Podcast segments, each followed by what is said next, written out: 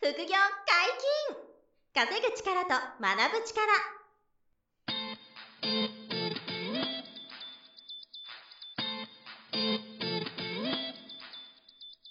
この番組は稼げるようになりたいを叶える副業アカデミーの提供でお送りいたします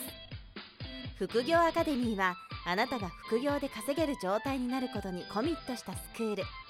初級コースから上級コースまで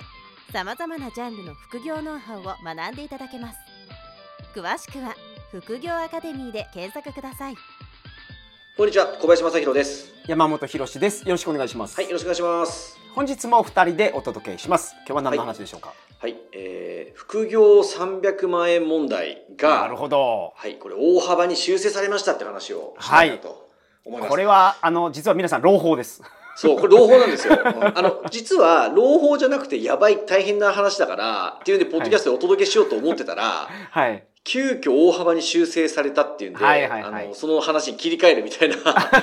ところなんですけど、これあの、そもそもじゃあどんな話があったかっていうのを説明したいと思うんですけどはいはいね。あうんの、もともと副業で収入を得た場合にですね、はいはいあの、事業所得として、えー数字をこう、まあ、勘定できてて、で、そのはい事業所得を得た時に生まれた経費は損益通算して、はあい。の、税金を抑えるみたいなことが、うんうんうんあの、もともとできてたんですね。はい。で、ここにあの、青色申告っていうのを絡めると、うん65万円控除っていうのが適用されたりして、はい要するに副業で稼いでるけど、税金をこう抑えたりとか、うんなんなら赤字にして、はあいの。所本業の所得税もなんならちょっと還付受けるとか、減らすみたいなこともそうでききてたっていうのが、もともうんうんうんと、この、えっと、事業所得としての副業をやるメリットとしてね、あの、もともとこう結構中、あの、重んじられてたという か、あのよく使われてたと。そうですね。だからサラリーマンとして給料もらいながらはい副業をやってる。でここが赤字に出た分うん。をうんサラリーマンとしてあの税金とか天引きされてるじゃないですか。そうですね。それの還付を受けることができたとか、まあそそうういいううこといろいろややこしい仕組みがあったのと、あと、やっぱ青色申告は皆さん得っていうのは、なんか、そうなんですよ。んなんか知ってるとは思うんですけど、そうなんです。これが、その、申告する必要ありますけど、あ、申請する必要ありますけど、はいはい青色申告できると、65万円、うんまあ、経費計上できるという控除されるんですよね。はい、はい利益から65万引かれて課税されるから、うん税金がすごい抑えられてたんですよね。そうですね。これは事業所得だから認められてたものなんですけど、うんうんうん今回その問題になったのは、はい。さ副業の収入が300万円以下であれば、それは事業所得じゃなくて雑所得だっていうふうはにい見なそうっていう話が出て、うんで、これが大問題になったっていう話なんですよね。そうですね。で、ね、事業所得が雑所雑所得になったところで、うん何が変わるのと思われるかもしれないですけそうど、これ大きく変わるんですよ。大違いで、今山本さん言ってくれたろ青色申告の60万円控除、これがまず雑所得だと認められなくなるんですね。はい。そうすると、例えば、え本業年収500万、うんえ副業の収入が200万あった人だと、はいはいこれ結論だけ言うと、税金は70万円ぐらいの所得税と住民税がかかってたんですよ。はい。で、これ60万円の控除が使えてて、この税金が70万だったのが、はい。あの、今回雑所得にもしなっちゃうと、副業の収入200万が雑所得になったら、はい65万円の控除が認められなくなっちゃって、うん。それだけで70万の税金が90万になるんですよ。はい。同じ人でも年収あー500あ万ー副業200万の人がはい。雑所得扱いされると、うんえー税金が90万要は20万アップしちゃうんですよ、はい。はい。そうはいこれぐらい20万も違っちゃうんで税金が、うんうんだからもうこれ大違いですし、はいあのもうちょっとあの少ない金額で言うとそのマイナスになっちゃった場合ですねさっきあの山本さんおっしゃった副業の所得がマイナスの場合ですよねはい。この場合もあの結局マイナスにできる額が雑所得扱いになるとで減りましてはい。マイナスにできなくなっちゃって、かうん要は納税義務が出るぐらいはい。経費が認めめ、られなくなるみたいな問題が出たんですよね。うんうんうん。細かく説明すると分かりづらいですけど、要するにそういうことなんですよ。だかそうらですさね。だからもう単純に事業所得が雑所得になっただけなんですけど、そうです。雑所得になるとうん。もう税金払わないかになるとたくさん。そういうことです。そういうことです。税金をたくさん払わなきゃいけなくなって、それが、あの、数十万ぐらい違ってくる人がたくさんいるんですよね。ははいいはいはい。だからこれが大問題になって、うんあの、要するに7000件ぐらいってニュースで見ましたけど、はいクレームがいった と。国に。はいはいなるほそど。う7000件のクレームがありえないと。はい。許さんっていうクレームが来たことを受けて、そうで、うこれ結果としては、うんこれがあの、なくなったんですよ。今説そうな明んしでた。すよそうはい。いや、これ、こんなになるんやと思いました、僕も。その、ねえ書いてましたもん、ニュースに。僕も、いや今びっ日、くりしまし実たは今日ですよね、これが発表されたの が。あ、そう、この収録してるこの今日現在の朝に国税庁が、 副業300万円の問題、あの、大幅に修正しますって発表 したんですよ。はいはい。しかも、その理由がクレームがいっぱい来たからって書いてましたね。 そうそう。そうなんですよ。だから7000件を超えるクレームが来たんで、これはちょっと見直しますと。で、まあうんどうなったかっていうと、あのー帳簿をつけていれば、はい。帳簿をつけていて、それが保存されていれば、うん副業のお数収入、売上が300万円以下でも、うん。事業所得としてみなしますよとはいはい。いうふうに話が戻ったんですよね、簡単に言うと。んんうんえーなんで今まで通り損益通算できますよっていうふうな話においして修正したと。うんそうですよね。帳簿をつけたらっていう条件は、まあ、帳簿つけて当たり前なんであれですけど、まあ、ちゃんとつけろよってことだと思いま す。そう、あのー最低限ある程度一定の収入を超えた人は、はいあのー原則確定申告する上で帳簿をつけることが義務化されてますから、はい。そもそもちゃんと帳簿つけるのが当たり前と考えれば、いうんあ帳簿つけていれば全部事業所得として見なせるので、はい。えー300万以下でも以上でも関係なく、うん事業所得ですから、あのうーん経費があればちゃんと損益通算できますよと。はいはい。いうふうに話が戻ったっていう現状ですよね。だから、い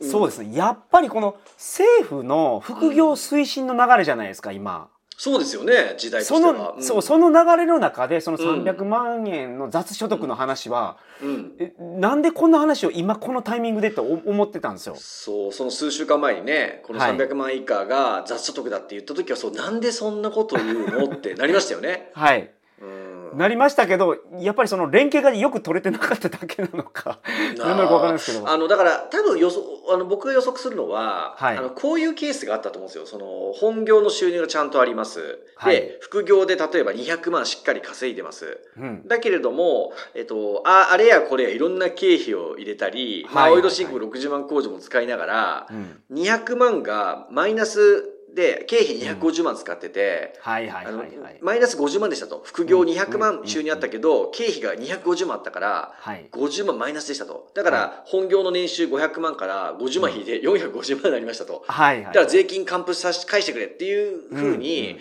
その過剰に脱税みたいにそうのん節税しすぎてたり、はいはいはい本当は副業の収入が多いのに、うんいろいろとこう工夫しちゃって、うん事業所得であることをいいことにあの税金の還付受けるほどの申告をしてるっていう状態が目に余ったから、なるほどなるほそど。ういったものはダメだよねって国税庁は言いたくはいはてはいうんこのあの副業300万以下は雑所得だっていう方針が出たんじゃないかなって思うんでなするよね。ほどなるほど。いや、うんそれは確かにそうですね。ね、現そ実うめちゃめちゃゃ納得いきますそれだと。ね、現場レベルでさ、個人事業主の方だといらっしゃると思うんですよ、そういうふうに、うんし結構大きく経費作って、はい。すごく手元のキャッシュは増えてるのに、うんあの、税金納めたくないから、はいあの、こう、経費を多くして赤字にしてるみたいな。うんうんうんうん ね、で、個人の所得下げてるみたいな。ねはいこういう人が多分いるんで、うんそれの規制というか、その、牽制の意味でやったと思ったら、うん思った以上に反対意見が殺到しちゃったから、 はいはいはあの、やっぱり元に戻しますみたいになったい。のはかいはないっていうは。い。なるほどなるほど。多分そんな感じだと予測はしてるんですよね。うんうん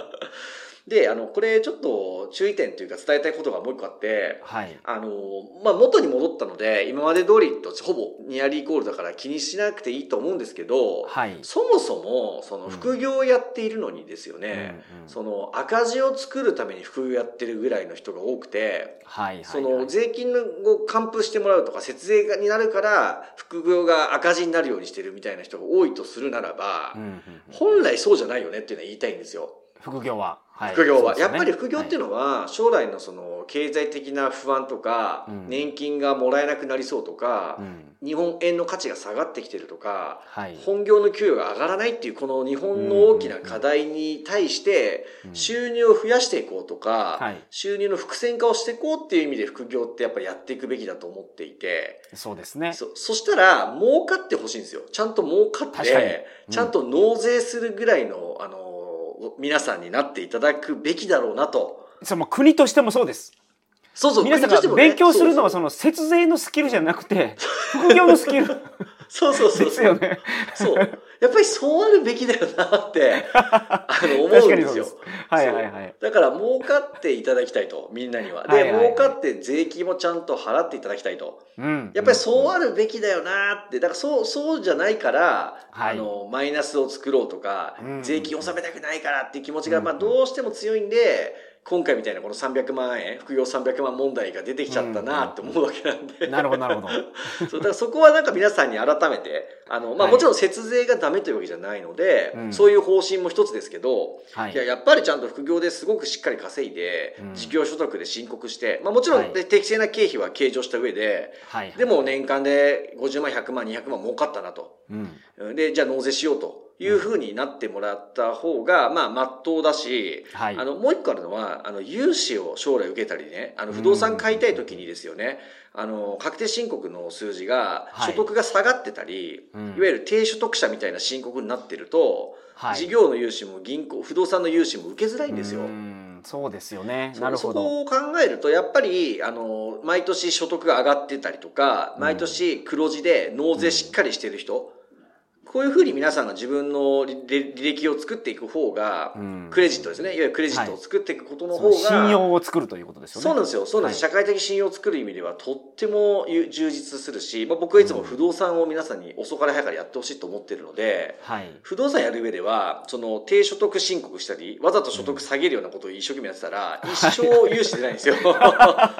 そうだからそれなるほは本当に機械損失になるんでちゃんと稼いで適正な税金を払ってもキャッシュは増えますからうんあの儲かった分とか利益出た分からしか税金は払わないですからそうですよあねの。そう、はいそれ以上は税金さえあのないんですよその儲かったお金の全部が取れることはないので、うんだからやっぱりちゃんと納税して自分のクレジットを高めて、うん家買ったり収益不動産買ったり事業の融資受けるような未来がもし来た時に、はい。ちゃんとステップアップできるような、ああのそうういうこうあの申告をしていくっていうふうに、うんうんまあ、考えていただく方がよろしいんじゃないかなって思っているとん。、なるほど。 えーこれもちょっと改めて伝えたかったんですよね。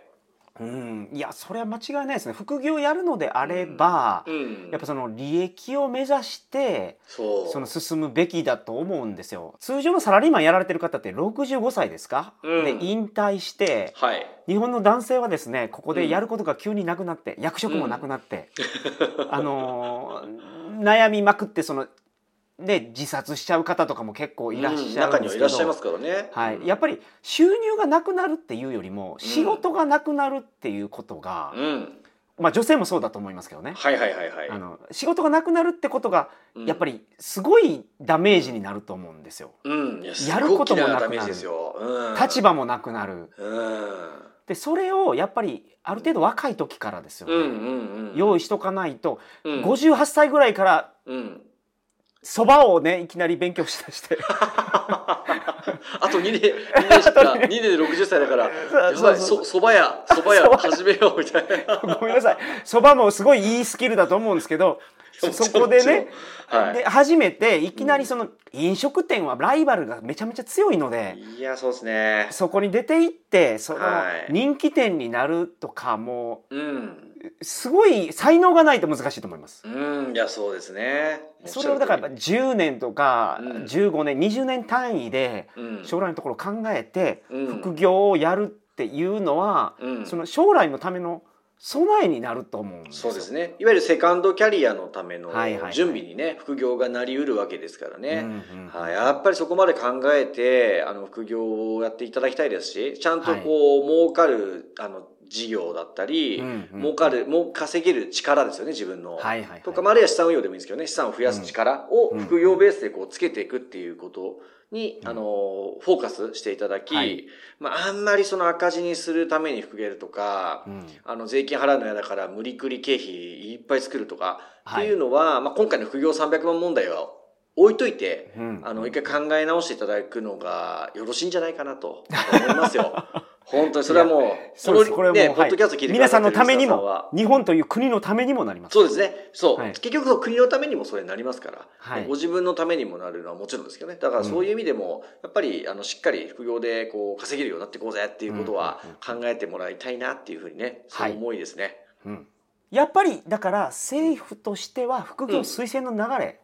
そう副業を推奨してる流れっていうのはやっぱ変わらないのであこれはもう副業兼業のねガイドラインがすごいあの整備されてますけどあの、はいま、間違いなくその追い風ですよ間違いなうんうんうんく、はい、なんでそこに逆に言うとなんていうんですかねまだこうは始めてない方も多いからそうなんです今言ったらうん先行者利益があるはずなんでいすよ、やもう全然ありますよあ の始めてる人増えてるって言ったってまだまだですからねはい、全然周りの方は皆さん見てもらうとそうですそうですそんなにやってないと思うのでそうなんですよそうなんです今よ一歩踏み出せば、はい、あのーもう全然違いますよそ何れ思います橋も差がつきますからはいはい、はい、ぜひ一歩踏み出していただきたいと思いますね、なるほどはい本日もお疲れ様でした、はいありがとうございました副業解禁稼ぐ力と学ぶ力そろそろお別れのお時間ですお相手は小林正弘と山本博史でしたさよならさよならこの番組では皆様からのご質問を大募集しております副業に関する疑問・質問など副業アカデミーウェブサイトポッドキャストページ内のメールフォームよりお送りくださいませ